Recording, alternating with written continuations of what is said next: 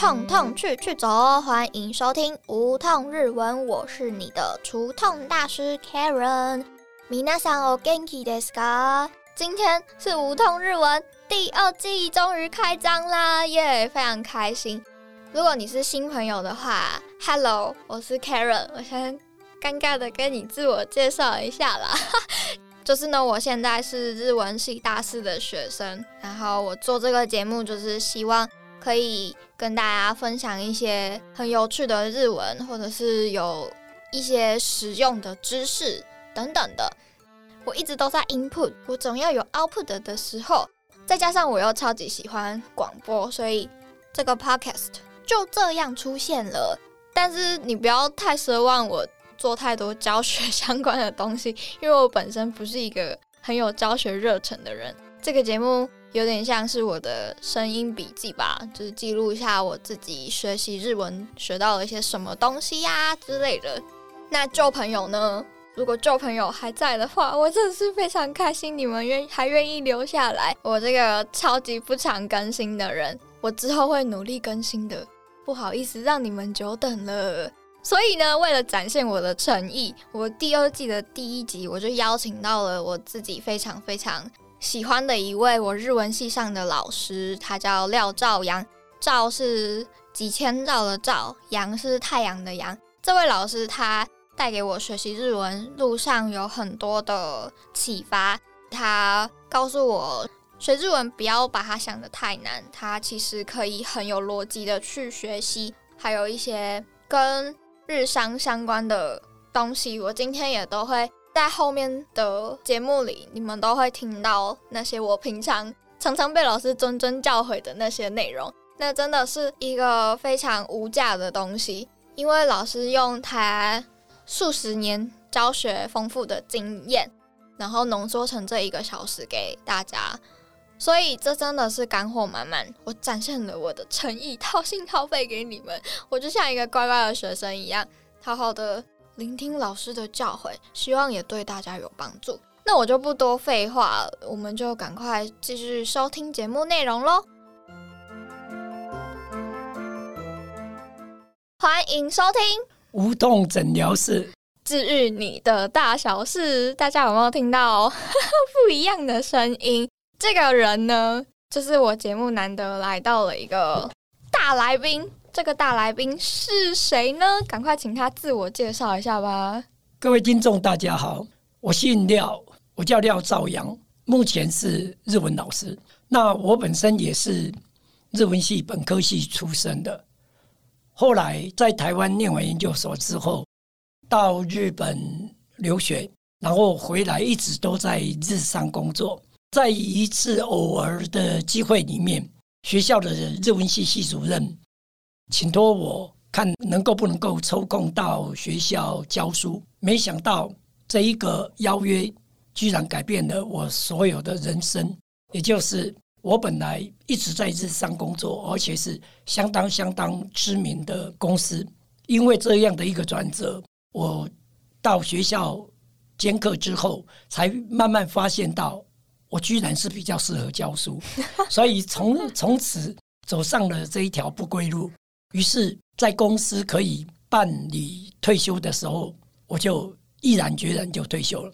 待会儿也会跟各位提到的所谓的日商福利的问题，像我们公司非常不错，它是五十岁就可以退休，所以我就在五十岁那年赶快办理退休，然后开始全职教书，一直持续到现在，前前后后总共教了二三十年的书，不敢说很久。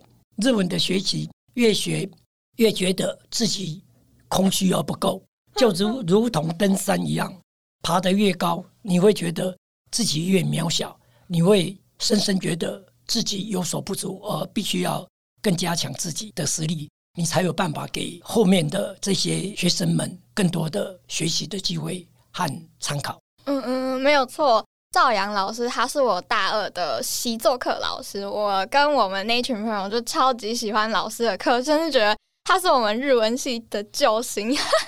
因为那时候其实我升大二的那个那段时间，我我那时候考转学考没有考上，然后我就只能乖乖的回来学日文。然后我就想说，哦天哪，我要学日文真的是太痛苦了。然后结果在开学的第一堂课，老师就教超丰富的课程，因为那堂课是习作课，习作课是写负责练习写作的课程。那时候老师就把那个我们大一的一些基础的课程，像是动词变化啊、助词什么的，老师再讲一次，帮我们顺过一次。我就觉得，哇靠，老师真的是大神呢！他用非常有逻辑的方式去讲述了一些教学的东西。那如果有听众朋友想要知道他要在哪里看到老师神奇的教学，他可以在哪里看到吗？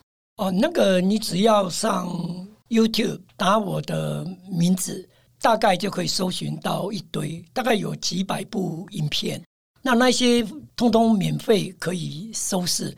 因为自从我踏进教育以后，我深深觉得不必小鼻子小眼睛，什么东西通通应该分享给所有想学的人。所以那一些泼上去的东西，都是我学生帮我泼的。哦，我自己从来不去管理它。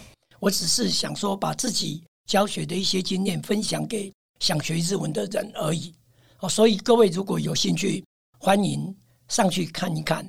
那个另外，除了打我的名字之外，还有一个是我真正专属的网页，叫做“世子屋”。寺庙的寺，儿子的子，房屋的屋。哦，打这个里面有很多内容。那那个才是我真正个人直接泼上去的。为什么命名为四子屋？四子屋就是日本江户时期相当于中国的私塾。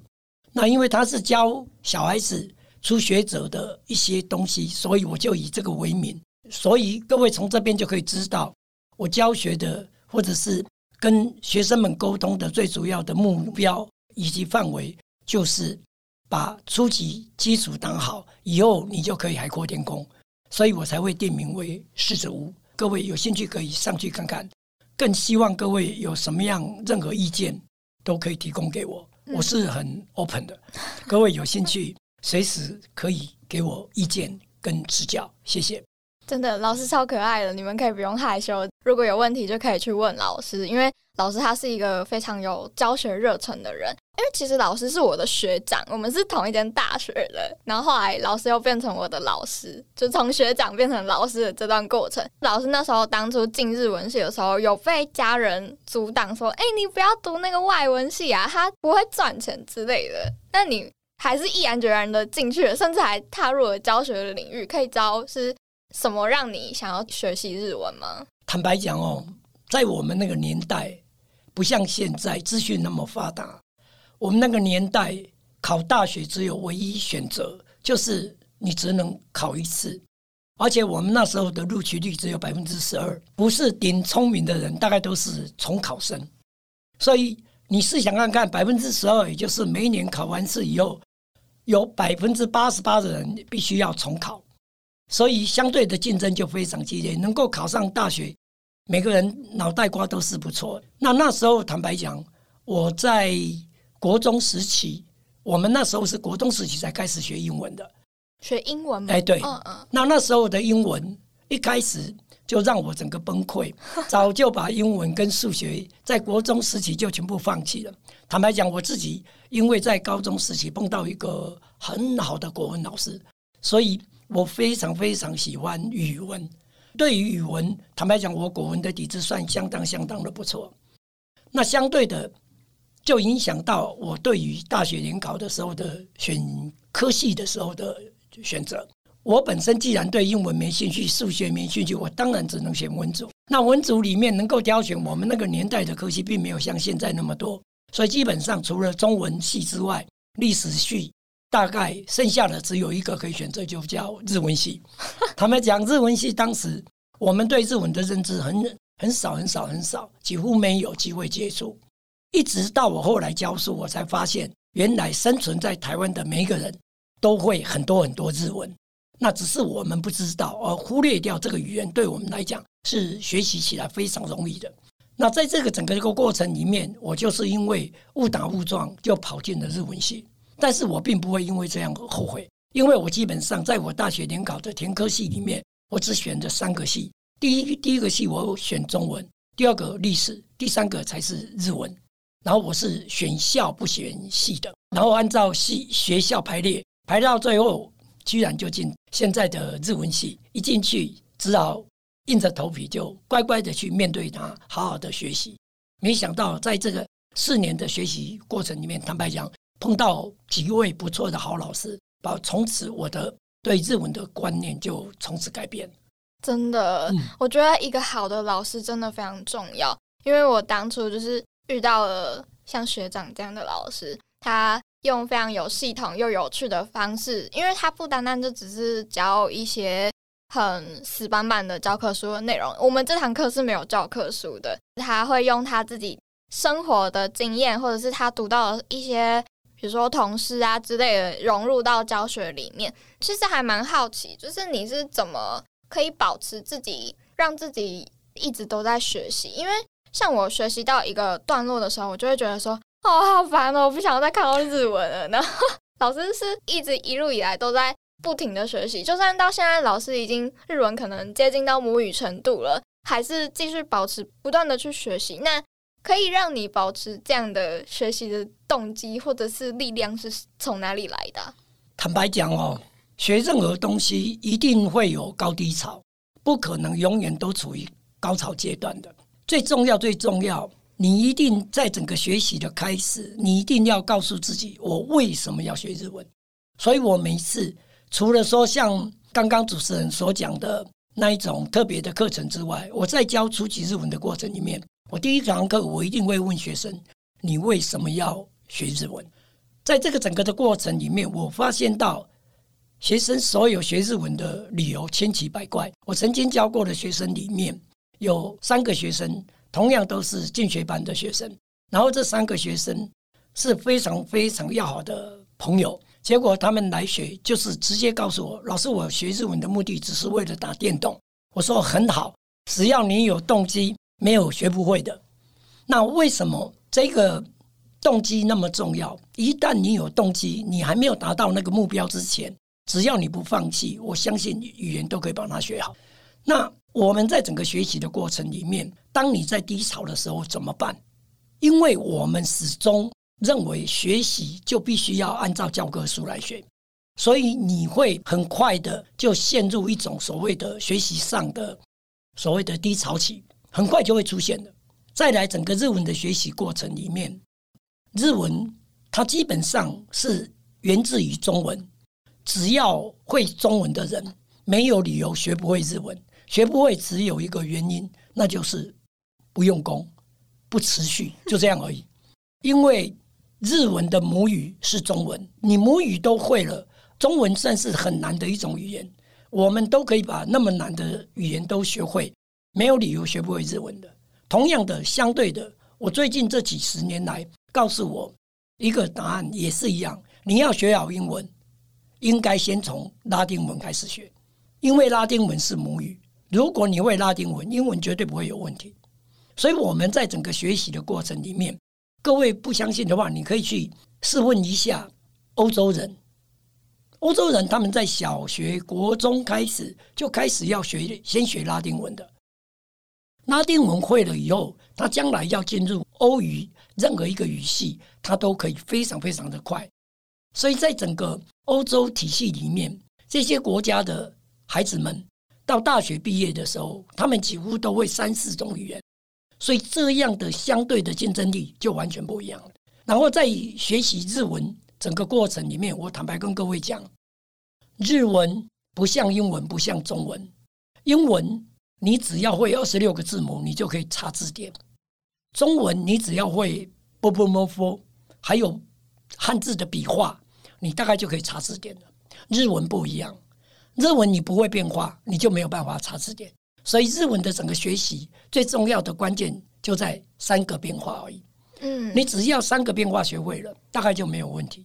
但是往往台湾的学生在第一个变化动词变化就死在那边了。所以很多学生在整个学习过程里面，第一个关卡其实就是动词变化。根据我的经验。动词变化其实非常非常简单，它是非常非常有逻辑的一个变化规则。除非你的方法不对的，所以才会学不好。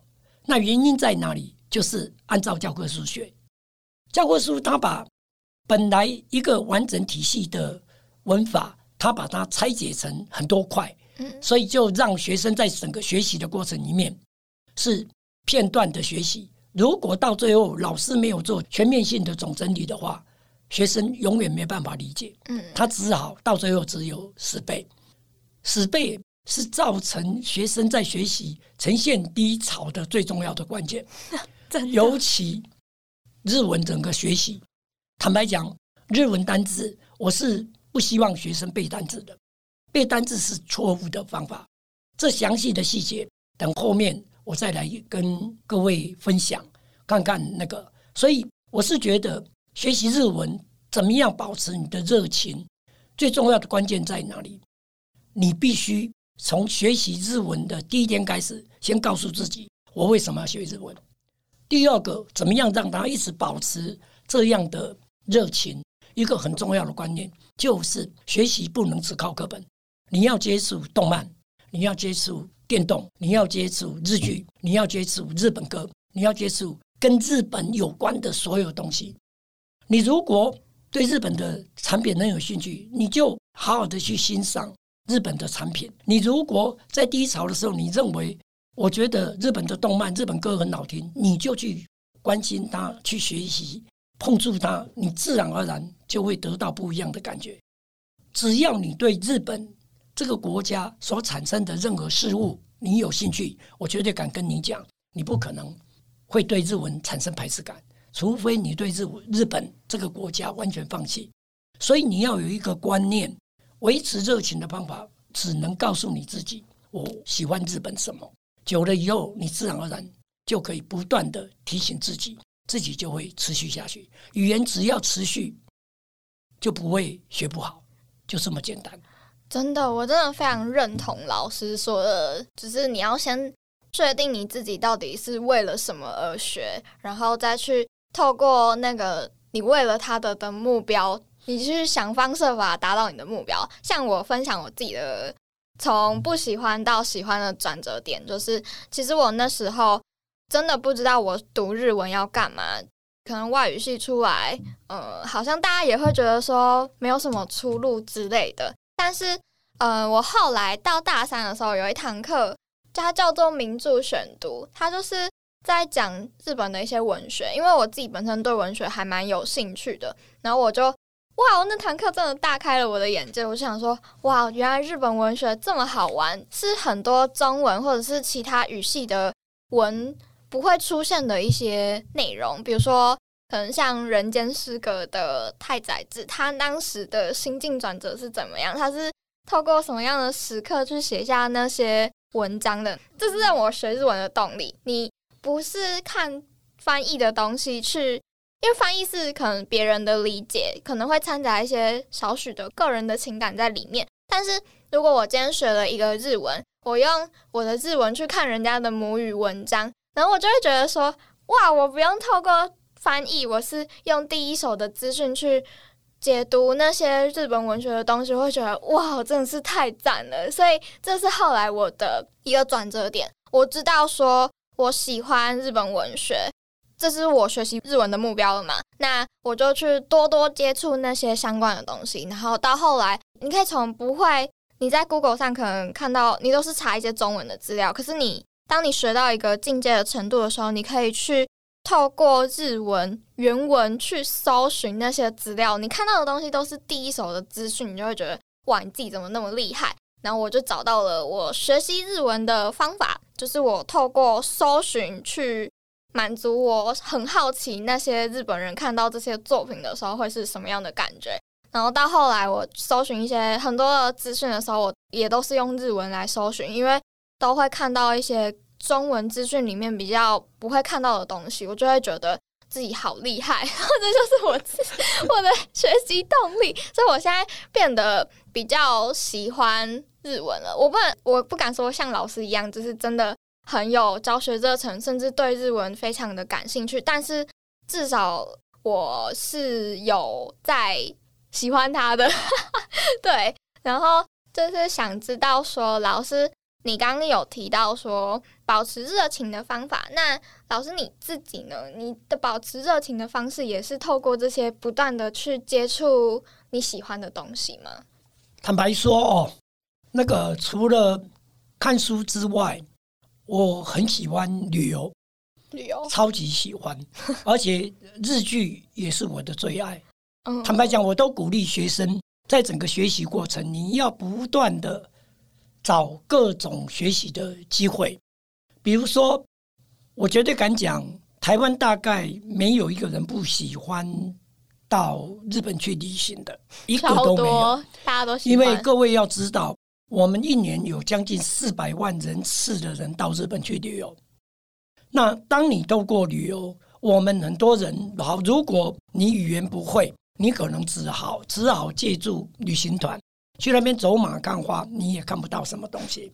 所以，如果你真正，比如说像我很多学生，他那时候学的东西，像刚刚我举例的那三个同学，他们在整个学习的过程里面，他只为了打电动而来学日文。但是我当时我只告诉他，不准你们去买破解秘籍，你只能用自己的日文好好学习，把它破解掉，自己去找到那一些答案出来。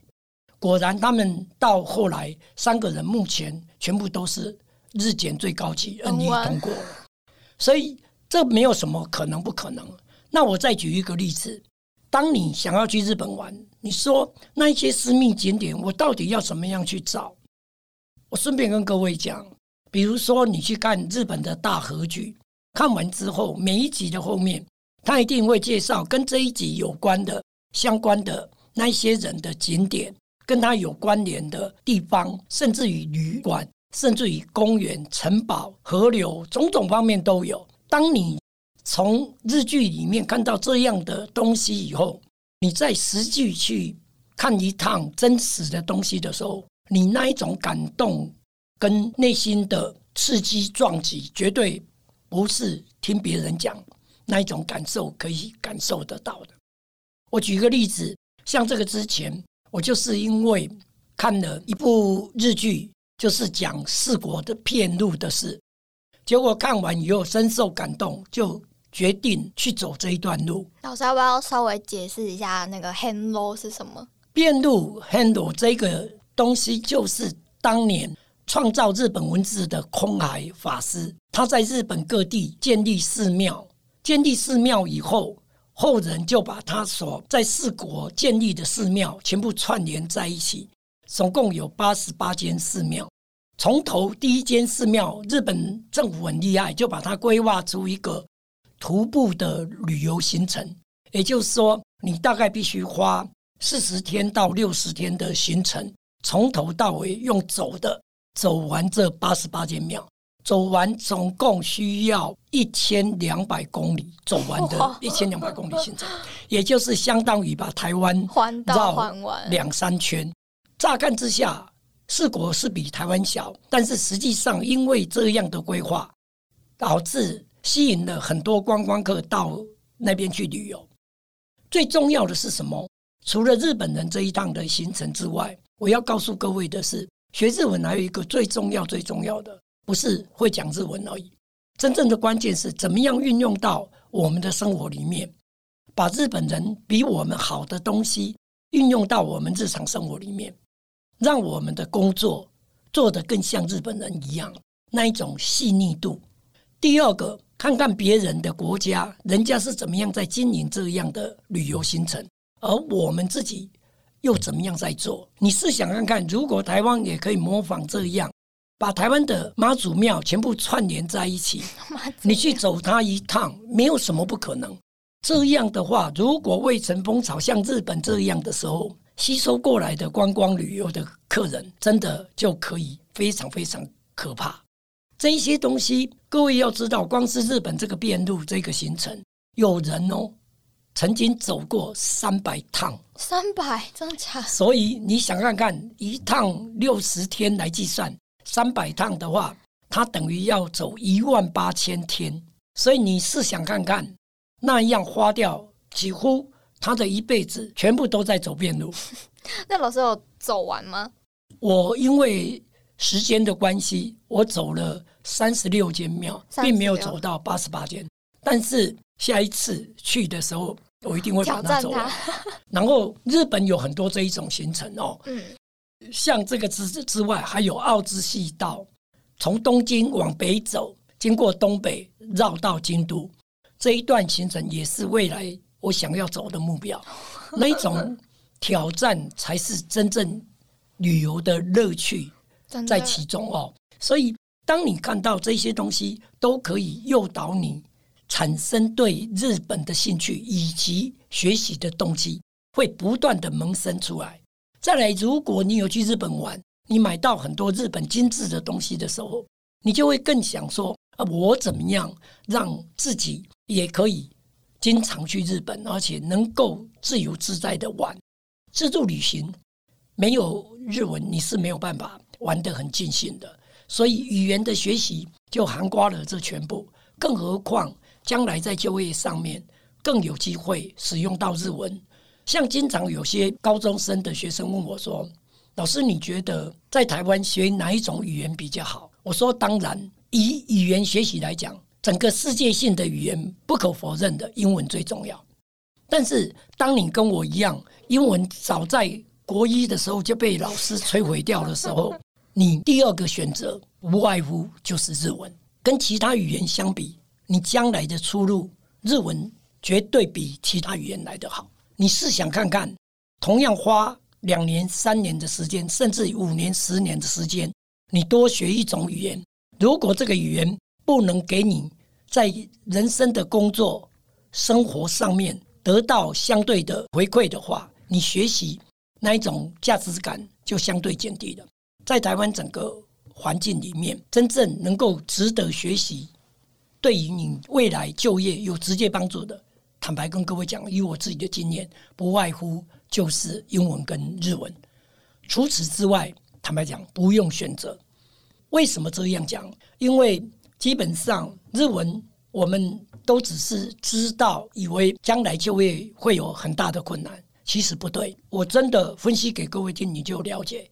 真正以日日文来讲，真正如果你跟英文一样学到同样 N 一的高级的水准的话，你不用担心在台湾找不到工作。或许我们都忽略掉了，大家都认为英文比较好，没有错。英文在国际性的使用上面真的比日文高很多。但是你只要要跟日本往来，唯一能够依赖的只有日文，英文是不可靠的。不相信各位有去过日本的经验，你就知道，你用英文跟他沟通看看，看日本人会做什么样的反应。所以我才跟各位讲哦，你真的要去体验一下。再来，为什么我讲说一定要学日文？很多人不知道，台湾人在生活日常生活里面根本脱离不了日本 Made in Japan 这个产品。坦白讲，在我们日常生活里面，没有一个台湾人可以脱离的。各位可以试想看看，看看你们家的从第一个家电用品。冷气冷气、电视、冰箱、洗衣机，有百分之八十以上全部是 Made in Japan，是日本做的。你用税的东西太多太多了。你看，从煮饭的电子锅、象印、周记录写、Tiger、虎牌，哪一个不是日本的？各位要知道，这些厂商全部在台湾设有分公司。你想看看，光是这些，你的就业机会就有多少？所以你将来在就业，绝对不用担心会日文找不到工作，除非你不想要。真的，这些公司算一算，在台湾足足有一两万家，而且都是大公司。更何况，日本最近这几年来已经都开始逐步开放，因为他们少子化的关系，导致日本人力缺乏非常严重。当他们向外征求这一些人力来源的时候，他第一个首选就是台湾人。因为我们会中文，嗯、以前台湾被日本殖民过，因为这样吗？当然，啊，这不是最主要问题。就是大家都喜欢他们日本，对台湾人对日本大概是全世界最友善的一个国家，所以日本人非常的喜欢台湾人。再加上最主要是第一个语言上的障碍比较小，嗯，同样属汉字的世界。第二个，台湾人会日文的人非常多，各位试想看看，我们一年去参加日文能力检定考试人多达八万人呢，每年八万人、八万人不断的产生出来。你试想看看，台湾会日文有多少人？再来，台湾人的工作的态度也远比其他国家来的好很多，所以他们就正因为这几点，所以非常喜欢台湾的工作人员。嗯，所以我们占有这样的优势，更应该珍惜这种机会，好好去抢攻日本这一块大饼。真的，我真的很推荐各位好好把日文学好，好好往日本去发展，看看学学日本人，然后看看台湾。把台湾弄得更好，这才是真正学习日文的最重要的目的。这种例子太多太多了哦，以后还有机会再慢慢分享给各位。嗯，真的，很多人会崇洋媚外，觉得外国的月亮比较圆，然后就往外国跑了。可是他们忘了，把自己养大的国家是台湾。如果你在外面学到了一些东西，然后你再把它带回来台湾，让台湾变得更好的话。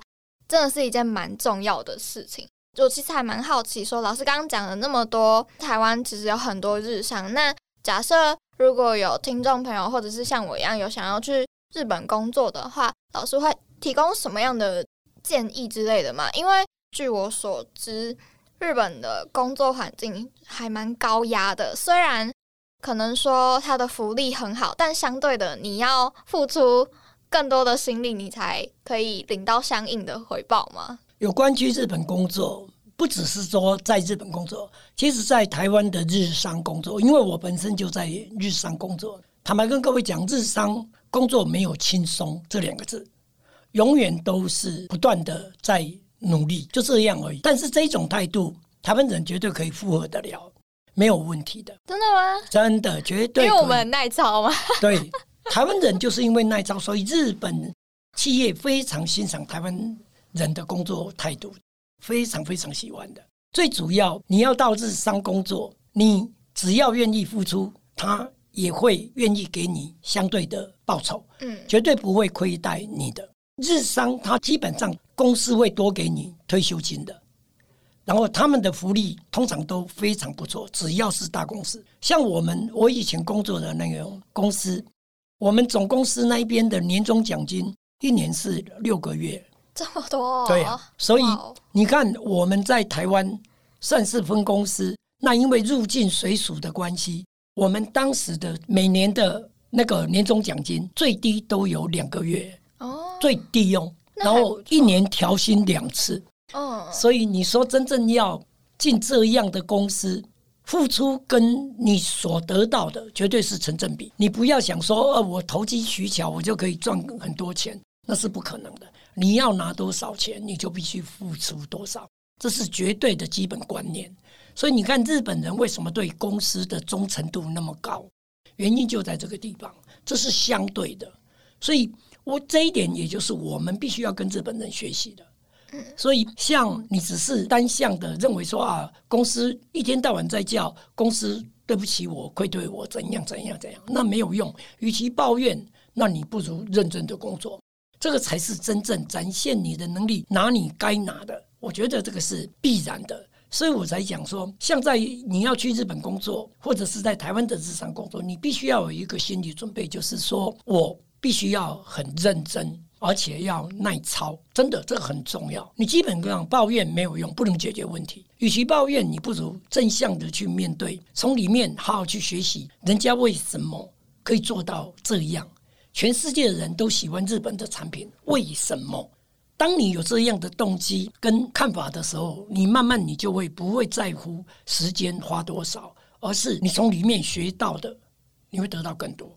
可是我觉得日本的比较传统的公司都是啊，他们基本上都是采年工制，对吧？现在已经没有了，没比较坦白讲，年工序列制跟终身雇佣制，这是日本早期维持他们企业强大的最主要的两个因素。嗯。那现在慢慢的外来的势力企业进入日本以后，他们有些架构也慢慢在改变。嗯，所以如果你的能力有够，你不用屈就于你的上司，他就站在那个职位上霸占着，因为公司会养他，你的能力就没有办法伸展。可是如果你今天能力有够的话，你是。有相应的升迁制度是吗？对他们所谓的年功序列制，年就是你的年资嘛，对，功就是你的功劳嘛，你付出的东西嘛。那日本早期他们是年资比功劳重要，嗯，中劳功劳他可以给红利给你，但是升迁他基本上还是用年资为基本的判断嘛。所以他们的 senpai koi 就是前辈跟晚辈的这一种阶级很明显的，到现在还是啊，它基本上这个东西是没有办法百分之一百是铲除掉。但是像在海外台湾这个地方的日商，它基本上已经受到台湾的影响，因地制宜，所以它基本上它很多动作上面，比如说男女雇佣，嗯台湾是均等的，在日本不是哦，日本的女孩子薪资永远都比男孩子低啊。所以这一种不平等的状态下，跟台湾是截然不同的。台湾没有这种问题，所以这一种顾虑，如果你是女孩子，坦白讲，我并不建议你一直待在日本工作，做一段时间以后，有机会就赶快请调回台湾。哦，这样的话，你就变成是你是母公司派过来的，你的直接、你的薪资待遇种种方面就会不一样。所以，相对的，你聪明的做法就是这样，因为你一直在日本做到你退休，坦白讲，他所给予你的，你会觉得不公平，哦，因为你在台湾习惯的台湾式的这一种思考逻辑，去到那边是不合用的。所以很多观念你必须要慢慢去了解，而这些了解要从什么？多读书，你课外的书都要读，包括像最近的日剧来讲啊，像半泽直半树。呃，绝对推荐。各位可以看一看日本企业内部的那些状态，其实跟台湾并没有太大的差别。这一种所谓的勾心斗角，种种在任何世界任何一个角落都是存在的，所以不用羡慕，也不用怀疑。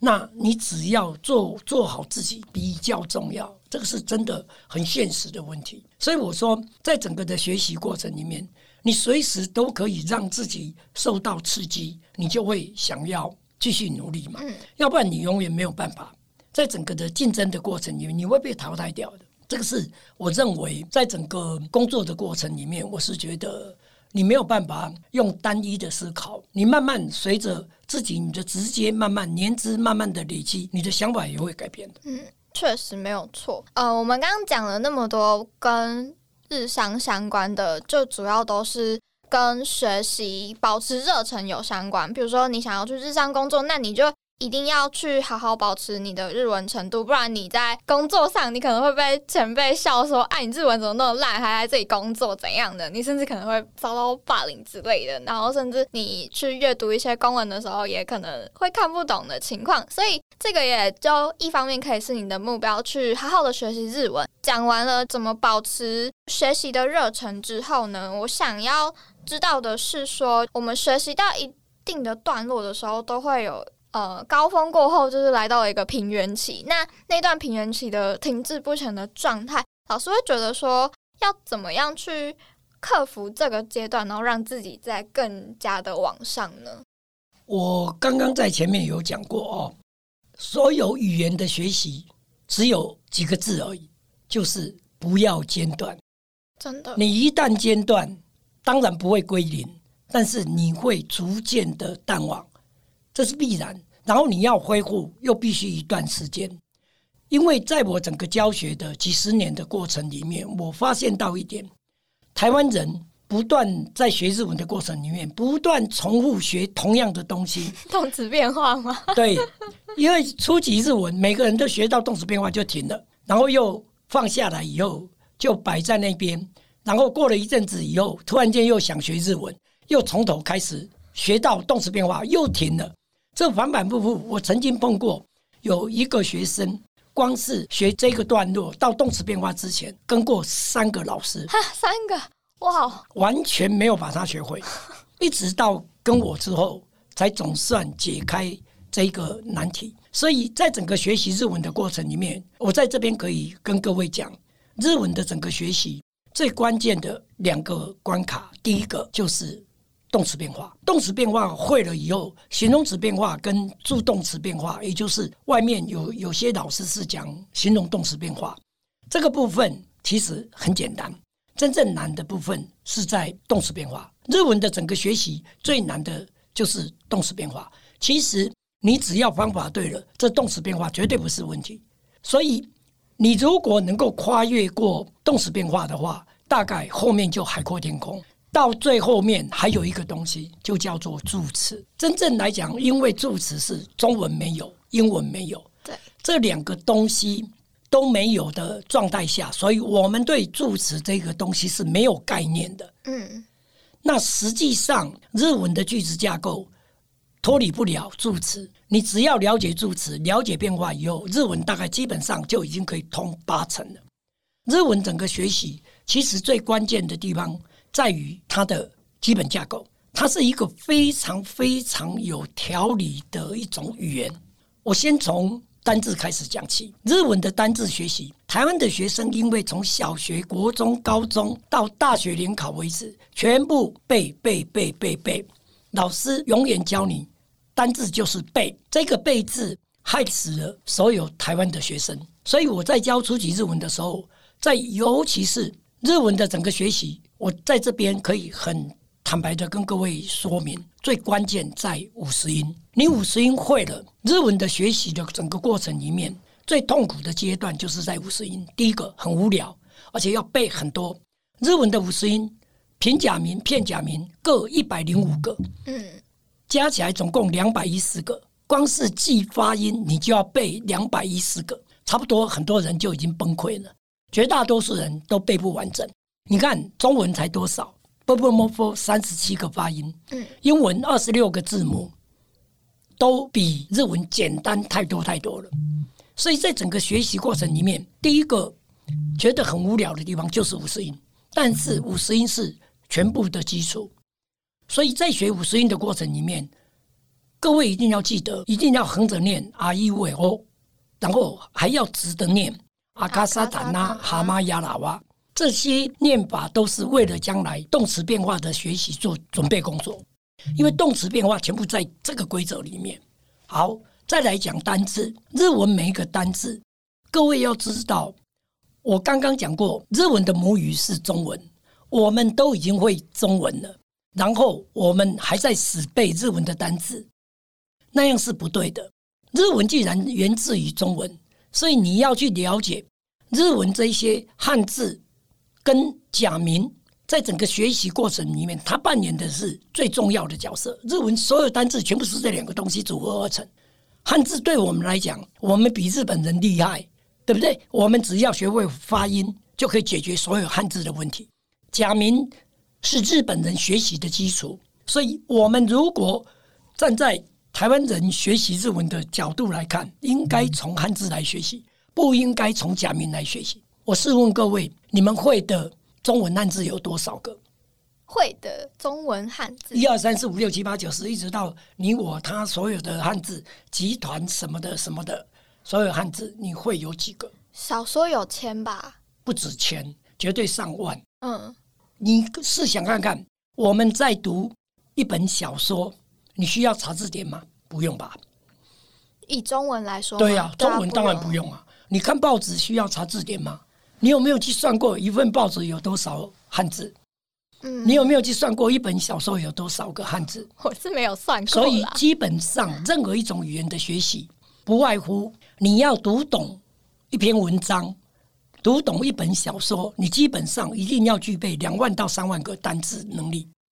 没有的话，通常你不太可能可以读懂。基本上，所以你看日文能力检定考试的 N 一最高级。你基本上大概要具备两到三万的单词量，嗯，你才有办法去面对 N 一 N 二的挑战。各位试想看看，你你可能背两到三万单词吗？你背了会忘，忘了再背还是忘，这个是不可能的。但是如果你会利用汉字，你马上就可以把日文学得很好。各位知道日文的汉字全部有几个？他们到高中毕业，政府。他们的教育部文文部省文部省规定的必须要学会的汉字只有两千个。换言之，你只要把日文的两千个汉字所有的读音，也就是每一个汉字都有音读、训读，你只要把音读、训读全部都会读，就等于所有的日文你就全部都会了。然后你说我在整个组合的过程里面，我怎么知道它应该是音读还是训读？日文很简单，它都有规则的。所谓的音读、训读，音读就是接近中文的读音，训读就是完全纯日文的发音。我举个例子，新旧的新，中文念新，日文也念新。新闻音读加音读就变成新闻，你连背都不用背的，你基本上你只要会念五十音会了，你就可以拼出来。日文的拼音是一个字一个音，一个音一个字，所以很容易记得。等你把一百零五个全部背起来以后，你那个拼音基本上都不会有问题。新闻你就照西嗯不嗯，就这样就出来了，不是吗？好，它的训读就是像新的形容词阿达拉西，对不对？那完全不一样，或者是新细线尼嘎达，这特殊的念法，对不对？那你想看看，所有的音读、训读都会了，你自然而然就可以衍生出无穷无尽的单词。我再举一个例子，我们最常看到的动漫《蜡笔小新》，它就很简单，新就是姓江。对小朋友的昵称，所以 crayon 信讲就是蜡笔加小新，就这样而已，全部都是组合字，不是吗？好，询问之后，新生儿、新设计，这个全部都根本你就不用背，是不是？所有的好新产品、新秀品，你根本就是新直接加进去而已。所以各位只要记住一个原则。就是日文里面所有的动词、形容词全部都训读，没有音读。那你说怎么办？全部训读很难背啊，没有做很难背，所以你不能背，而要怎么样？读、朗读，不断的朗读，看到这个字，看到动词、形容词就读，用念的，念出声音，念久了就你的。那你说音读怎么办？音读更不用读，音读一看你就知道，用中文的拼音去拼它。你以后只要看到音读字，名词、形容动词基本上才有音读，所以你只要看到名词、形容动词，你就用音读去踹，百分之八十全部都对。然后日文的组合字基本上都是音读加音读、训读加训读这样组合而成的，有没有例外？有少数。你要真正要背，只有背那例外的部分，按照规矩来的，根本连背都不用背。这个就是。单字的部分，单字在记忆的整个过程里面，其实非常非常简单的。而且各位有有没有发现到，日文跟中文发音上面最大的不同是什么？发音最大的不同，中文有什么日文没有的？支吃是卷舌音，卷舌音日文没有，没错，这是一个。另外还有一个更重要的，中文有四声，日文没有。嗯，中日文只有。一声跟三声，对不对？它基本上都平音比较多嘛。那你想看看中文有四声，那你说四声怎么办？我真的跟各位讲，四声根本在日文里面是不存在的。既然不存在，所有中文的，我举个例子给你听：一、一、一、一，全部发成一，就这样结束了。所以你看，像日文里面的见、见、看见的见、见到的见、建立的建、健康的健。在日文里面的音读全部念 can，也就是说，当你会一个日文汉字的读音，并不代表一个字。只要同样发音的汉字，基本上都是读同样的发音。有例外再记，没有例外根本就不用记。像我刚讲一一一，比如说伊人的伊，伊豆的伊念一，对不对？移动的移也念成一，所以的移。也念成一，意识的一也是念成一，全部都念成一，所以一一一基本上你会了以后碰到一一一，你基本上就可以马上联想到一这个字。你只要这样用这一种排列组合的方式，不断不断的扩充，你会一百个汉字就等于你最少会一千个单字。嗯，所以你在整个学习的方法。如果不对，你当然背单字，你就会背得很辛苦。所以这个就是造成学习上所谓的低潮的一个原因之一。所以我这边就告诉各位，从单字开始，你就必须要摒除掉这些不必要让自己学不下去的因素。当你排除掉这个，你就会觉得日文很简单。所以在整个学习的过程里面，你不断你要告诉自己，日文是很简单，它是有规则。第二个，在讲句子，日文的句子句型全部只有一个，它永远的排列都是这样的。日文的句子，不相信你，待会儿听完以后，你回去把日文任何一本课本拿出来看看，你就知道它的排列组合永远都是这样：一个单字下面一个助词，再一个单字。再一个助词，再一个单字，再一个助词，到最后不是敬语的话，不是 this 结束就 must 结束。而这个一个单字加一个助词，下面这个助词是用来帮助上面那个字的。所以我刚刚讲过，助词在日文学习里面非常重要，就是这个助词它本身没有意思，但是跟上面那个字结合在一起的时候，它就会产生意思的。当这个助词。产生意思的时候，你就要注意助词上面那个单字，它代表的含义是什么，你就要把它记起来。我举个例子给你看，我们同样是 day 这个助词好了，day 的上面如果放地点加 day 的话，比如说 go go day，这个 go go day 这个 day 就要翻成在学校，表示动作的地点。好，因为上面放地点。好，我现在把这个地点换成东西，pen day 就变成用钢笔，所以 pen day 卡格我用钢笔来写字，所以上面换成物，同样助词没变，意思就完全不一样了。再来，再转换一个，好，阿美 day 下雨状态加 day 的时候，就变成的阿美 day 吉高克西达。我因为下雨而迟到了，所以这个 day 就变成了什么？因为原因理由了。所以各位要看助词是会因为上面那个字而改变。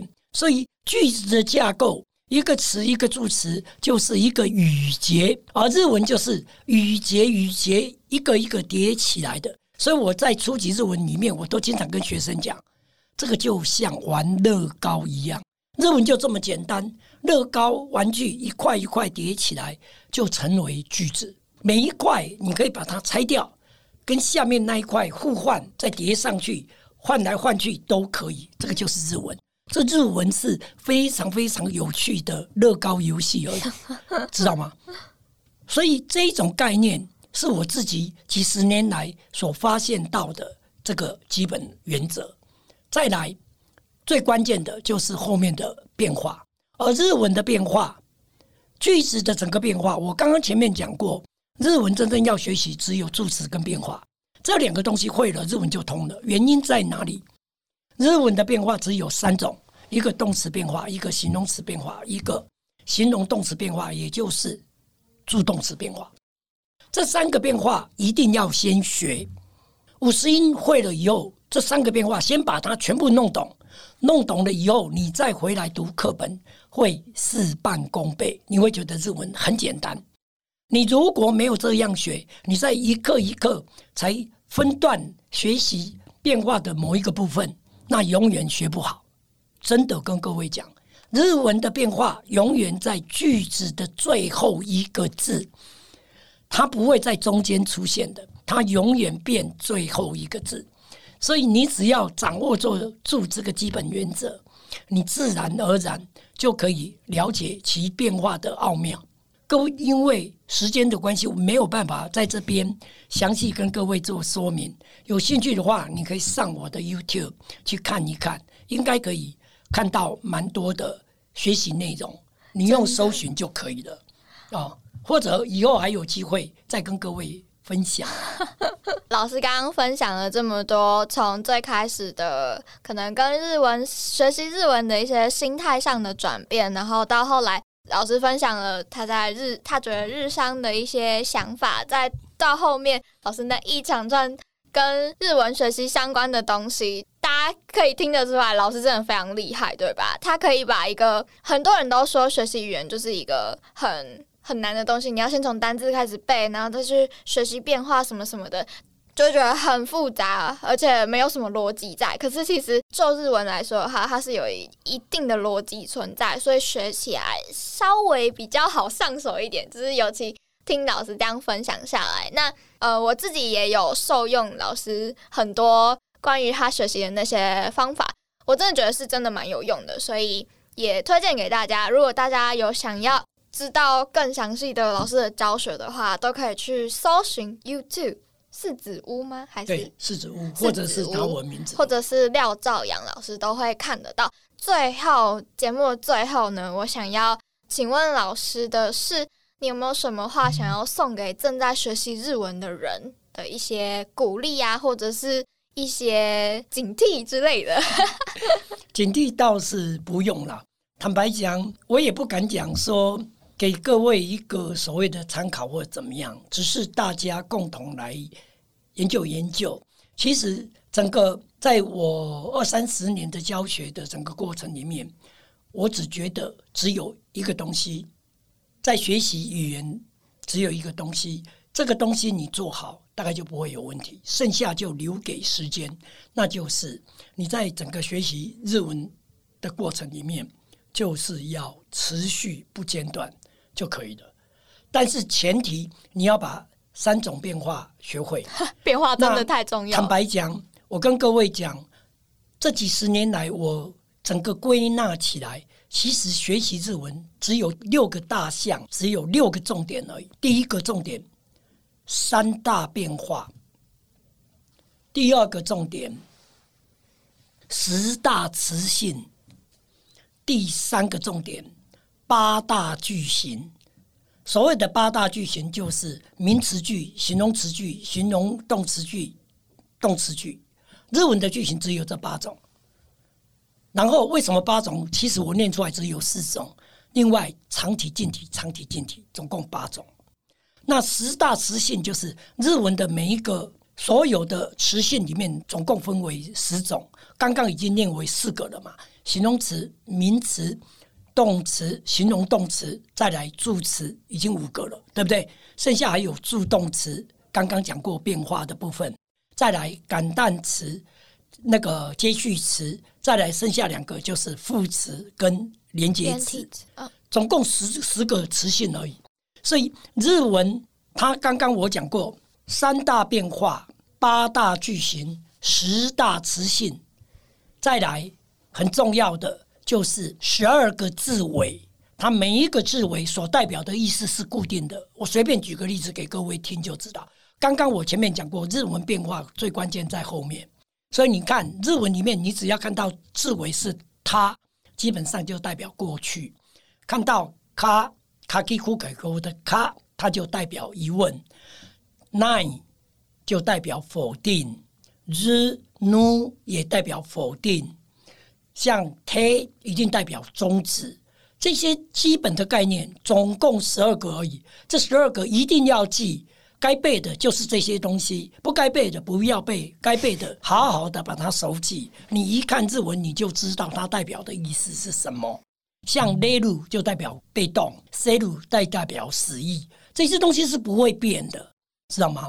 再来十二个接续，还有十五个基本助词。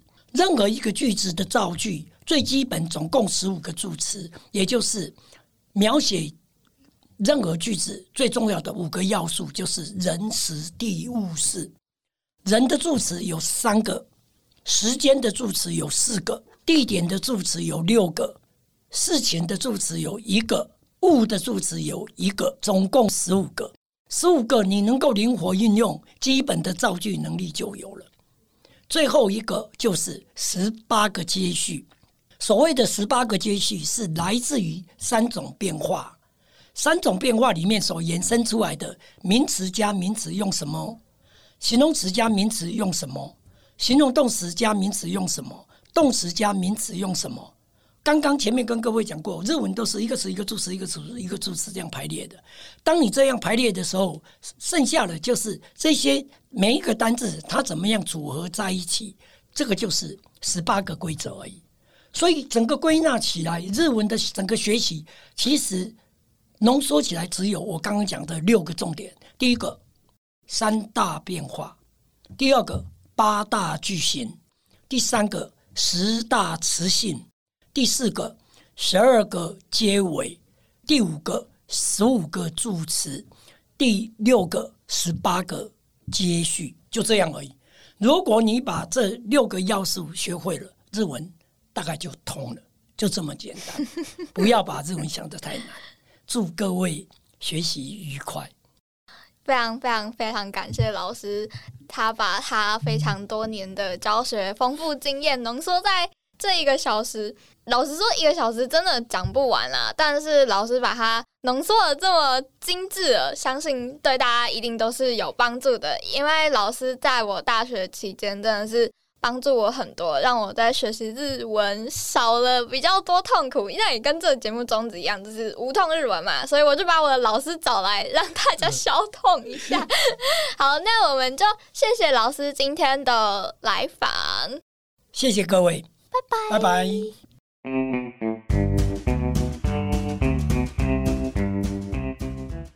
嗨嗨，大家听的还好吗？是不是收获满满呢？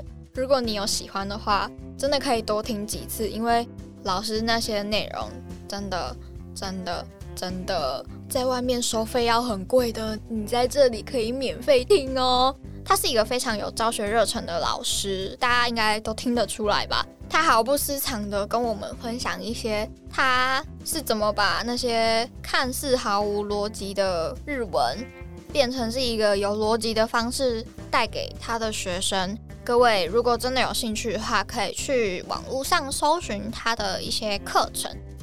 他真的是一个 很适合教书的人。他去日商真的是太可惜了，所以非常感谢他 提早退休回来教会我们。所以我超开心可以遇到老师的。我不是在传教，我就是非常喜欢老师的教学方式，所以才分享给大家的，希望对大家有帮助。那就这样喽，这是无痛日文的第二季第一集，我满满的诚意奉献给大家了，新朋友旧朋友们，希望你们会喜欢，我会努力更新的，拜拜喽，马蛋呢。